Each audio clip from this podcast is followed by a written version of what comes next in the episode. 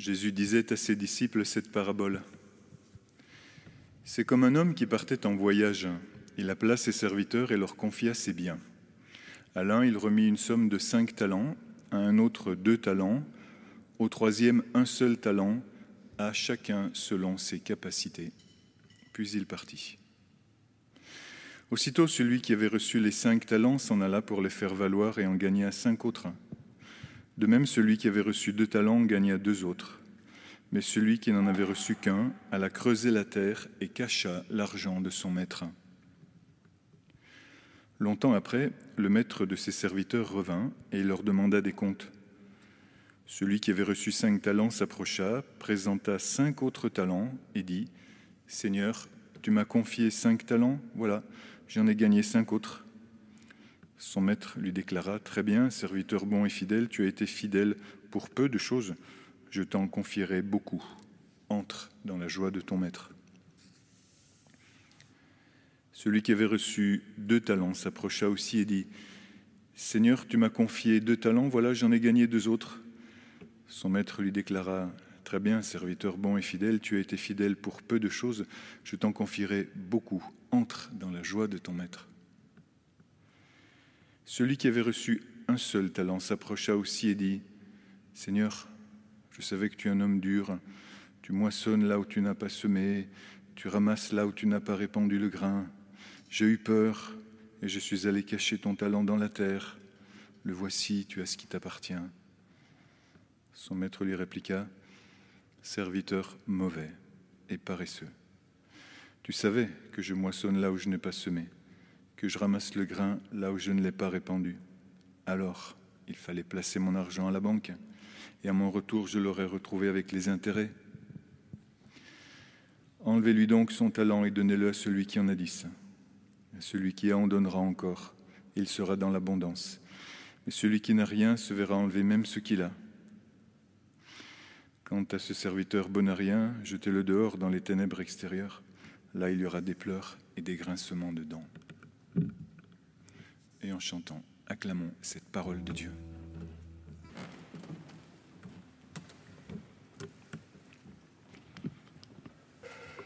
J'ai mis ma montre là parce que vous me connaissez un peu, j'ai tendance à faire long. Et vraiment, c'est un, un, lieu où je veux me convertir absolument. Avec la grâce de Dieu. Avec la grâce de Dieu. Et, les moyens humains aussi. Voilà, Seigneur, je crois vraiment que tu veux nous dire une parole aujourd'hui. Une parole personnelle, mais aussi une parole pour nos familles parole pour nos vies. Alors ensemble, je vous invite à, mettre une main sur votre cœur et à faire un temps de silence, à convoquer l'Esprit Saint, parce que c'est lui qui nous dit les paroles de vie, les paroles dont nous avons besoin sur notre chemin.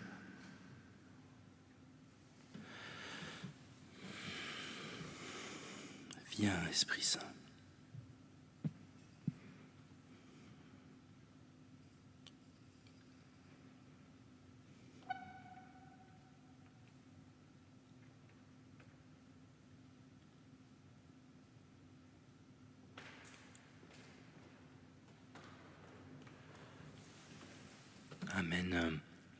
Je reprends l'évangile, juste ce verset.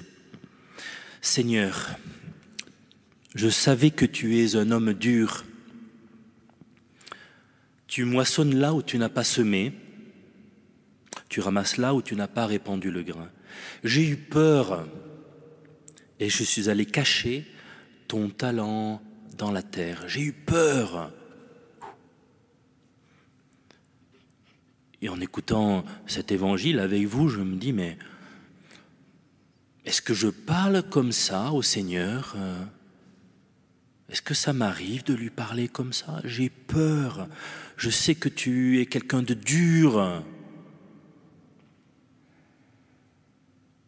Franchement, je ne pense pas lui parler comme ça au Seigneur. Seigneur, je ne pense pas te parler comme ça. Je pense euh, au contraire que le Seigneur est bon. Et, euh, et je fais souvent l'expérience de sa providence, la gratuité de son don. Je pense euh, en ce début d'année, euh, au mois de septembre, avec les postulants, on s'est mis dans une position radicale où on dépendait vraiment du Seigneur, de la bonté du Seigneur. Et on, allait faire une marche itinérante, un pèlerinage entre Borin et Banneux, ce sont deux sanctuaires Mario en Belgique. Et nous avons mendié notre logement et notre, pain. Et nous avons eu en surabondance et avec la joie en plus, avec la joie. Donc voilà, moi j'ai pas l'impression de, penser que, que Dieu est dur. J'ai pas l'impression d'avoir peur de Dieu. Après, quand je regarde dans mon histoire, je pense à un moment d'épreuve familiale. Eh bien, je vous avoue que j'ai trouvé Dieu tellement lointain. J'avais l'impression de me débattre tout seul dans mes difficultés. Pourtant, je priais, je priais. Mais vous voyez, quand je regarde ce moment-là, je me dis, ben, dans mon cœur, il y avait une forme subtile d'athéisme. Vous voyez, ce subtil déplacement entre un Dieu transcendant, tellement lointain, tellement haut, qui a une vision large, et un Dieu inexistant. Parfois, on peut dévier dans notre cœur, même sans nous en rendre compte. Je pense à la première lecture où il fait mention du respect de Dieu. Et dans l'Évangile, il y a la peur de Dieu. Vous voyez, il peut avoir un subtil glissement dans nos cœurs, dans mon cœur, entre cette peur de Dieu qui me paralyse et le respect de Dieu qui fait que je suis attentif à sa présence, à son action, à ses paroles. Vous voyez, parfois c'est... Et alors quand je m'en rends compte, quand je me rends compte que mes pensées ne sont pas les pensées de Dieu, que mes sentiments, bien, ce sont un, ont un peu dévié, eh bien là, je peux me faire piéger aussi. Parce que je tombe sur une trilogie infernale. Vous connaissez la trilogie infernale du Yaka, Faucon, il faut que, il faut que, Yaka, Faucon. Connaissez cette trilogie infernale? Ouh, elle nous fait dévier celle-là. Elle est terrible.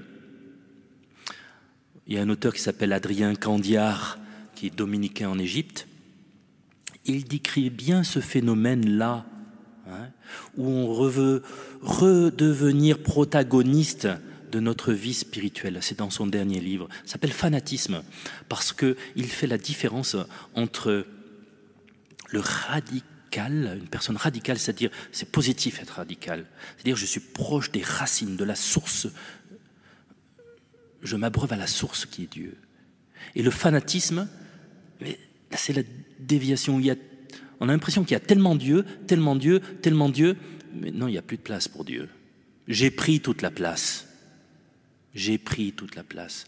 Mes idées, mes passions, moi. Alors c'est très bien, je suis une bonne personne, mais je ne suis pas Dieu. Et là, c'est un piège redoutable. Lorsque je me rends compte que, ah oui, mince, mes pensées sont pas mes pensées, mes sentiments ne sont pas ajustés à Dieu. Et là, tout de suite, ah oui, il faut que je change. Il n'y a qu'à changer. Il faut qu'on change. La trilogie infernale du Yaka, Faucon, Fauqueux. Dans la tradition franciscaine, Saint Bonaventure nous dit qu'il y a trois façons pour Dieu de nous accompagner. Parce que là, c'est le cœur de la bonne nouvelle. Il n'y a que ça à retenir aujourd'hui. C'est que dans ma vie spirituelle, le vrai protagoniste, celui qui a la première place, et doit la garder, Seigneur, et de nous. Eh bien, c'est Dieu. C'est Dieu qui a la première place. C'est lui qui me conduit sur ma vie spirituelle c'est pas Yaka, Faucon, Fouqueux. Hein. Il est premier. Il est premier. Et Saint Bonaventure nous dit qu'il y a trois façons pour Dieu d'agir avec nous. La voie purificationniste, un peu de latin, la voie de la purification de la conversion. La voie de illuminationis, l'illumination. Et la voie unionis, union, communion. Qu'est-ce que c'est que ça? Trois façons pour Dieu d'agir avec nous. Alors la première, la voie de la purification, c'est la conversion.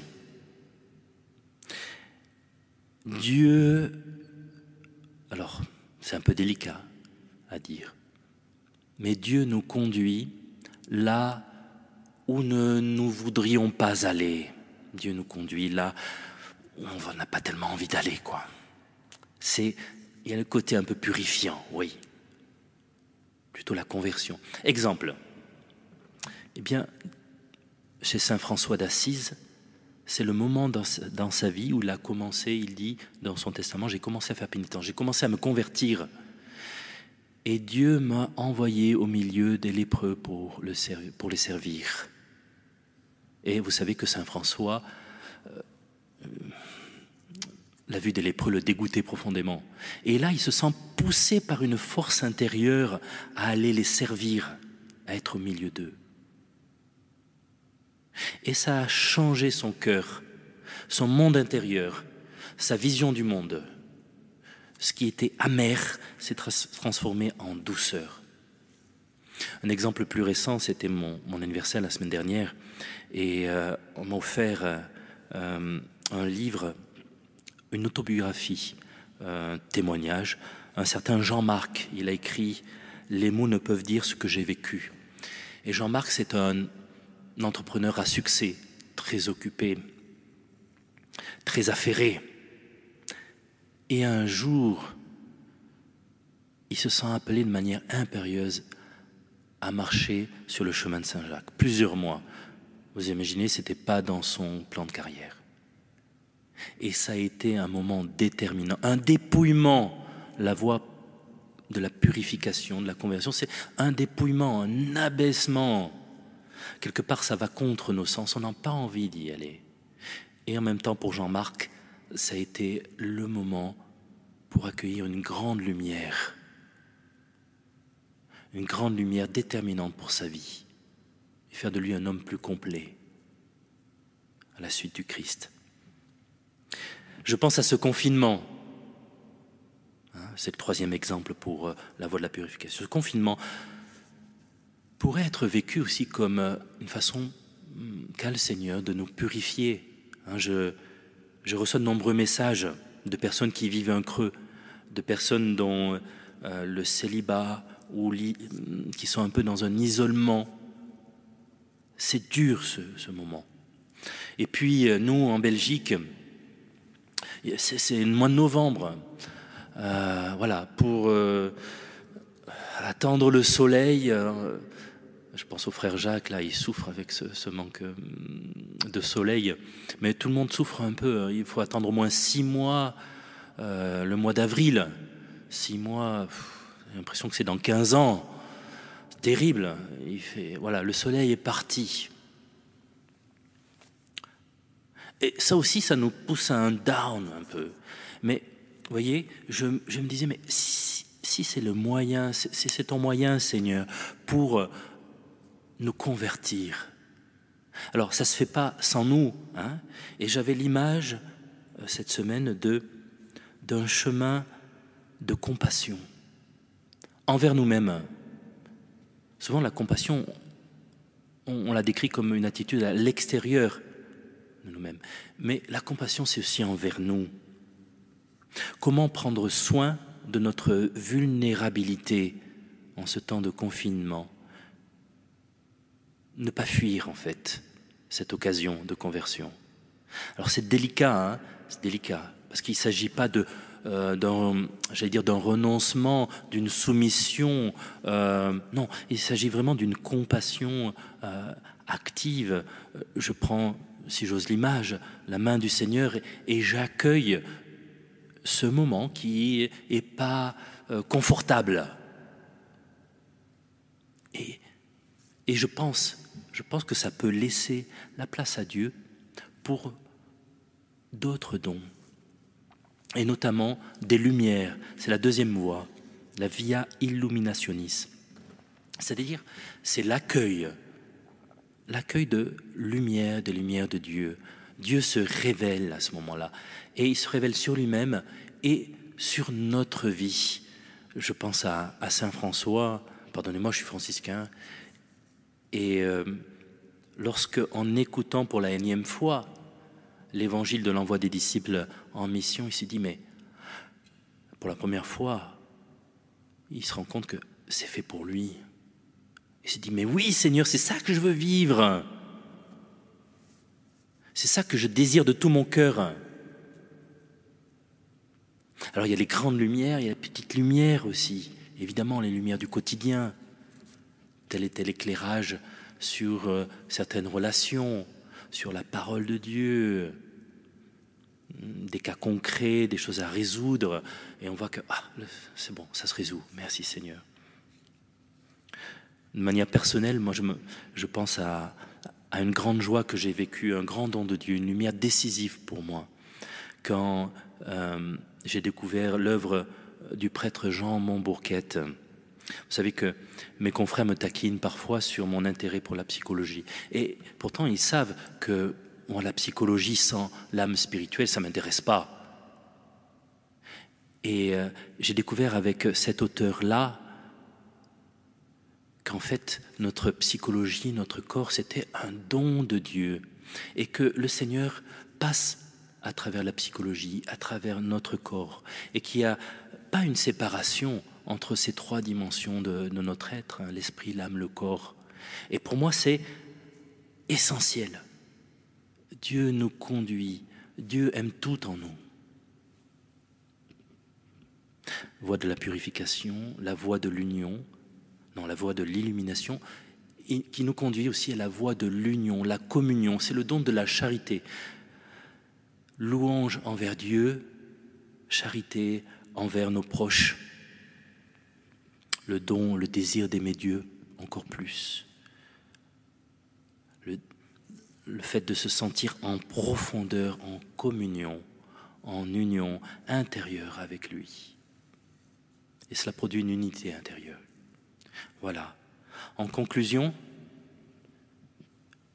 je dirais que quelles que soient nos pensées, nos sentiments sur Dieu, c'est Dieu qui joue le premier rôle dans ma vie spirituelle. C'est Dieu qui joue le premier rôle dans ma vie. Et il agit de trois façons. La purification, conversion, l'illumination, les lumières de Dieu, et l'union, la communion avec lui. Saint Pierre et Saint Paul disent, Le Seigneur vient comme un voleur dans la nuit. Alors moi, je t'invite à dormir paisiblement, à dormir paisiblement, parce que Dieu te prépare, il nous prépare et il prend soin de nous. Alors, chers amis, laissons-nous faire par lui, laissons-nous faire par lui. Invoquons l'Esprit Saint.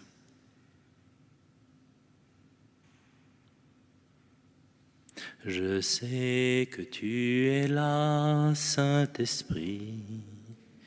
Je sais que tu es là. Je sais que tu es là, Saint-Esprit. Je sais que tu es là.